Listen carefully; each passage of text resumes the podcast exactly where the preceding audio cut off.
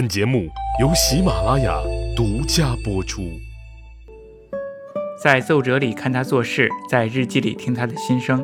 听众朋友，你好，我是海海，欢迎收听奏折日记里的曾国藩。上次我们说到，在与北方捻军的作战当中啊，清政府一位长城的僧格林沁突然间阵亡了。朝廷急忙降下谕旨，派曾国藩为钦差大臣，前往山东督师。曾国藩呢，他不太愿意去，但想想呢，不去又不行。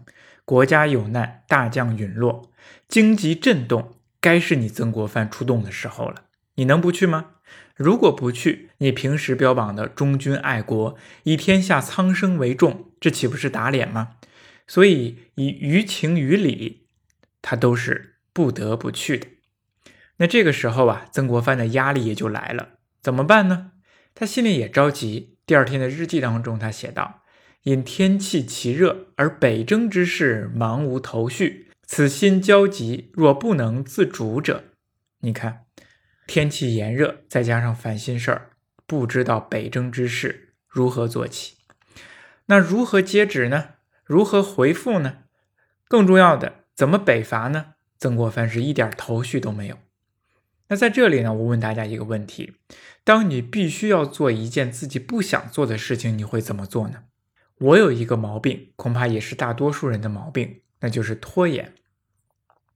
曾国藩也是如此，他在北伐捻军这件事上就十分的拖延。可是对于他这样的朝廷重臣，总不能撒撒娇说：“哎呀，我不愿意去就不去吗？”不行，他总得找出一些理由来说服朝廷。于是曾国藩呢，他就绞尽脑汁想对策、想理由，哎，想方设法要凑出一封奏折出来拖延。这封奏折可写的不容易，该说怎样的理由才能把这样紧急的军国大事拖下去呢？他在这篇日记当中写道：“将改折稿，经营良久，尚未下笔。”你看这封奏折不好写，想半天也不知道怎么写。白天想不出来理由，那就晚上接着想。到了晚上，他又在日记当中写：“选改折至二更四点尚未毕，约改千余字，困倦熟甚。”改到了半夜，直到了第二天呢，这封奏折呀才终于写出来。它叫做“遵旨前赴山东剿贼，并陈万难迅速缘由者”。听名字你就能看得出来。我遵旨答应去剿灭捻军，不过不能立即出发，实在是微臣办不到啊。那缘由是什么呢？他写了很多理由。首先，第一个理由是手中没有兵。哎，你就会问了，怎么会没有兵呢？曾国藩手下不是有湘军吗？你听曾国藩在奏折里慢慢道来。其实湘军打下金陵之后啊，曾国藩就立即裁撤掉了，留下来且愿意北征的。只有四营，然后他又新招募了两营，一共三千人，作为曾国藩的亲兵卫队。这点兵力肯定是不够打仗的，其他的兵力呢，只能从外地调。最近的呢，就是在宁国县的刘松山的军队。但是如果刘松山他们不愿意北征，曾国藩也不愿意强求。你作为统帅，要求手下的人有何不可呢？曾国藩。担心呐，朝廷也这么想，于是他就举了一个以前强迫士兵打仗而出现的叛乱的例子。他其实就是告诉朝廷，这个兵啊，他手下呀无现成之兵，最好的办法就是到江苏北部徐州一带另行招募一支军队，这样北方人也熟悉北方的环境和面食等饮食情况，打起仗来比较好。但是这样一算呢，要三四个月，因此。没有办法迅速北上，这是第一个原因。第二个原因是手中没有马。大家都知道，捻军之所以横行无阻，就是仗着战马极多。而且呢，此时蒙古马队溃散，肯定又是被捻军劫掠过去了。他们的战马已经上万匹了。在古代，骑兵和步兵完全不是一个等量级的。用步兵去对抗骑兵，那无疑是螳臂当车，追又追不上，打又打不过，跑又跑不赢。曾国藩说：“若竟不佐以马队，而强驱步兵以当骑贼，虽有奋欲之勇，亦将不战自迷呀。因此，必须得组建马队，已经派人去古北口去买马了。不过呀，需要的时间是两个月，这是不能迅速进剿的第二个原因。那第三个原因呢？是没有水师。与捻军作战需要依托黄河和运河等天险河流，你就必须得有水师。但是紧急编练黄河水军需要四五个月。你看看，买马需要两三个月。招兵需要三四个月，而编练水师则需要四五个月，这怎么能够迅速呢？你可能就说了，曾国藩怎么那么多事儿啊？人家僧格林沁当年剿贼的时候可没有你那那么多事儿，人家日行百里，往来奔驰啊。那曾国藩呢，他也早料到这种说法，于是他在奏折当中也写了，他提前写道，他说呀，每一个人带兵打仗都有自己的办法，僧格林沁。勇冠三军，妇孺皆知，中外传颂。他统兵追贼，日行七八十里，或百余里不等。但是这就造成了一个很重要的问题：是步兵和马兵不同步，甚至是弱马跟不上强马，这就导致队伍在行军过程当中参差不齐。而且由于行军速度太快，导致不能自带米粮，补给又跟不上。所以将士们呐是吃不饱喝不好，怨言呢非常多，也就自然很难打赢仗。那我曾国藩呢，恰恰是和僧王相反，讲究一个稳字，而且必须要保证粮草供给。他说：“臣处行兵之力，每日行军支帐埋锅造饭，不向州县索米供应，略施古法，日行仅四十里。”少或二三十里，其步步稳妥在此，其行军迟钝亦在此。你看，这就显示出来了鲜明的对比。人家僧格林沁日行百余里，而我曾国藩只能日行四十里，或者二三十里。但是，但是呢，这种慢是我的优势，因为我稳妥；但恰恰呢，又是我的劣势，我迟钝，所以我不能迅速。他的行军呢，确实是一个稳字要诀。这一方面就说明了跟僧格林沁的区别，另一方面也强调了自己快不了的原因。总之吧，就是快不了。曾国藩呢，想好这一条理由，颤颤巍巍的把它粘好，然后拜折之后就把它发出。刚刚发出呢，却接到了朝廷的另一封加急谕旨。说什么呢？让他迅速去山东督师剿贼，同时让他节制直隶、山东、河南三省的八旗军、绿营军以及地方的文武官员。如果谁有不听话，你曾国藩尽管指名严参。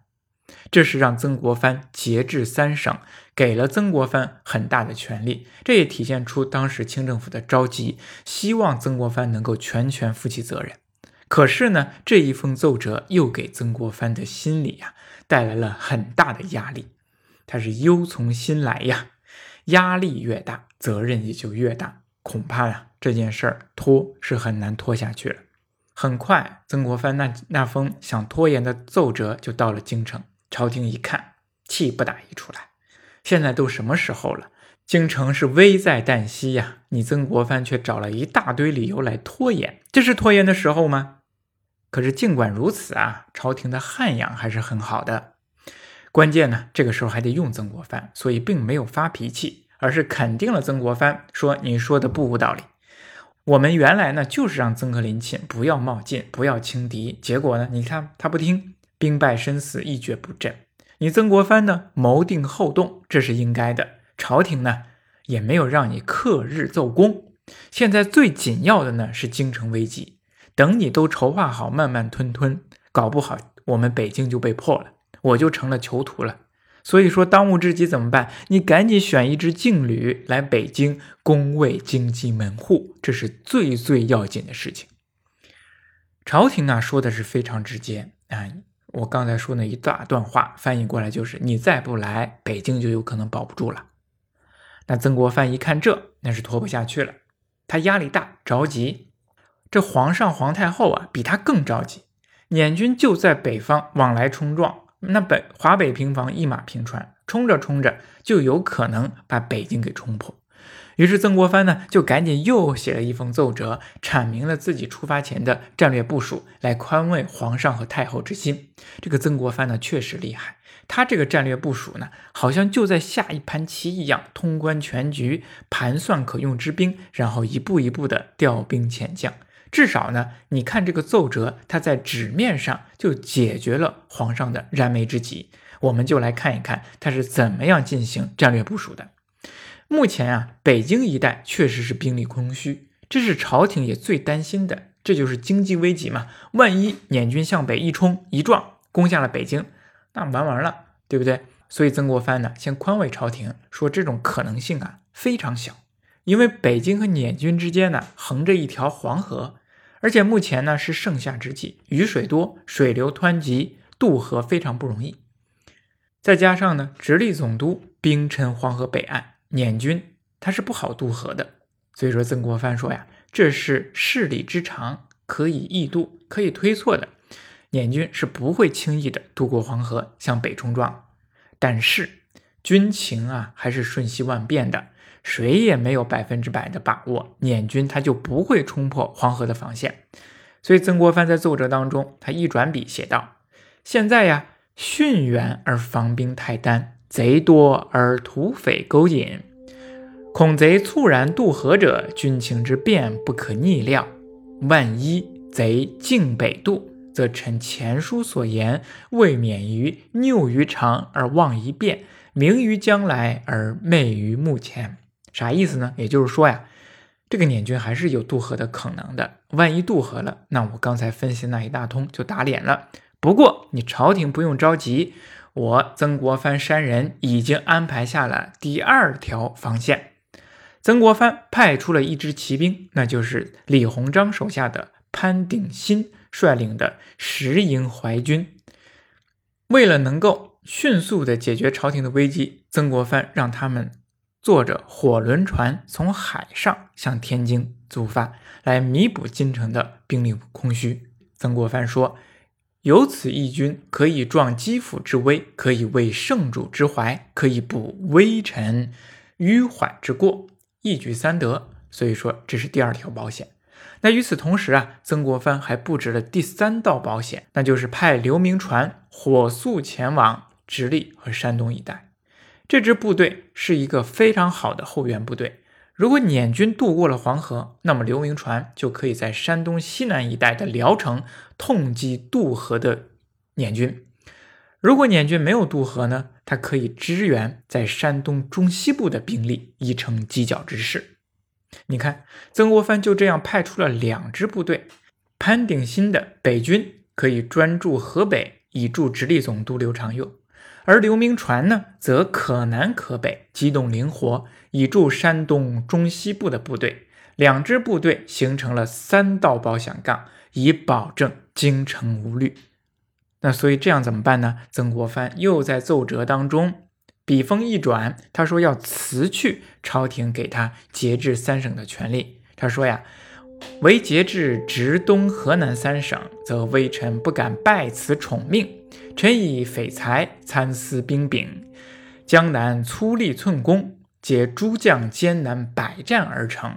臣并未功冒失师，贫刀冒赏，暴惨已久。今则精力衰退，攻势废弛，心神则无故惊仆，多言则舌端牵色。自问蒲柳之姿，万难在应兼具。啥意思呢？理由就是说呀，我呀其实并没有什么功劳，而且我最近身体不好，就像这个蒲公英、柳树一样啊，风一吹就有可能倒。所以啊，他要推辞这个节制三省啊。大家注意啊，一个人的权力越大，他自然责任也就越大。所以曾国藩呢，他并不是想要那么多的权力。奏折最后啊，他又写了一段话，他说：“臣急欲启程，因撤勇之遣资。”征兵之徒费需银十余万，尚未措齐；而水陆各军留于江皖者，经手事件极多，必待李鸿章到宁后，一一而为交代。头绪尚可清晰。你看看，还是要拖延。说了自己的部署，说了这，说了那，又找了很多的理由，说兵费不足啊，事件头绪极为多，需要跟曾国藩慢慢面谈进行交接工作。所以，总之吧，还得拖个几天。不过再拖呀，他也不能拖太久。很快呢，李鸿章就到达了南京，他们进行交接事务。然后一切都准备好之后，同治四年五月二十五号，他率领三万多人从金陵出发，北伐捻军。他北伐的这个官衔是协办大学士、两江总督。所有直隶、山东、河南三省其吏营及地方文武员役均归置调遣。你看看，朝廷呢还是没有同意他辞去节制三省的权利。那这一天的日记当中啊，曾国藩也写道：“收拾诸物，午出出城，街上士绅设酒相送，将军等在城门相送。登舟后见客，十余次。”日记写的轻描淡写，但是前途的征途。又会是怎样的样子呢？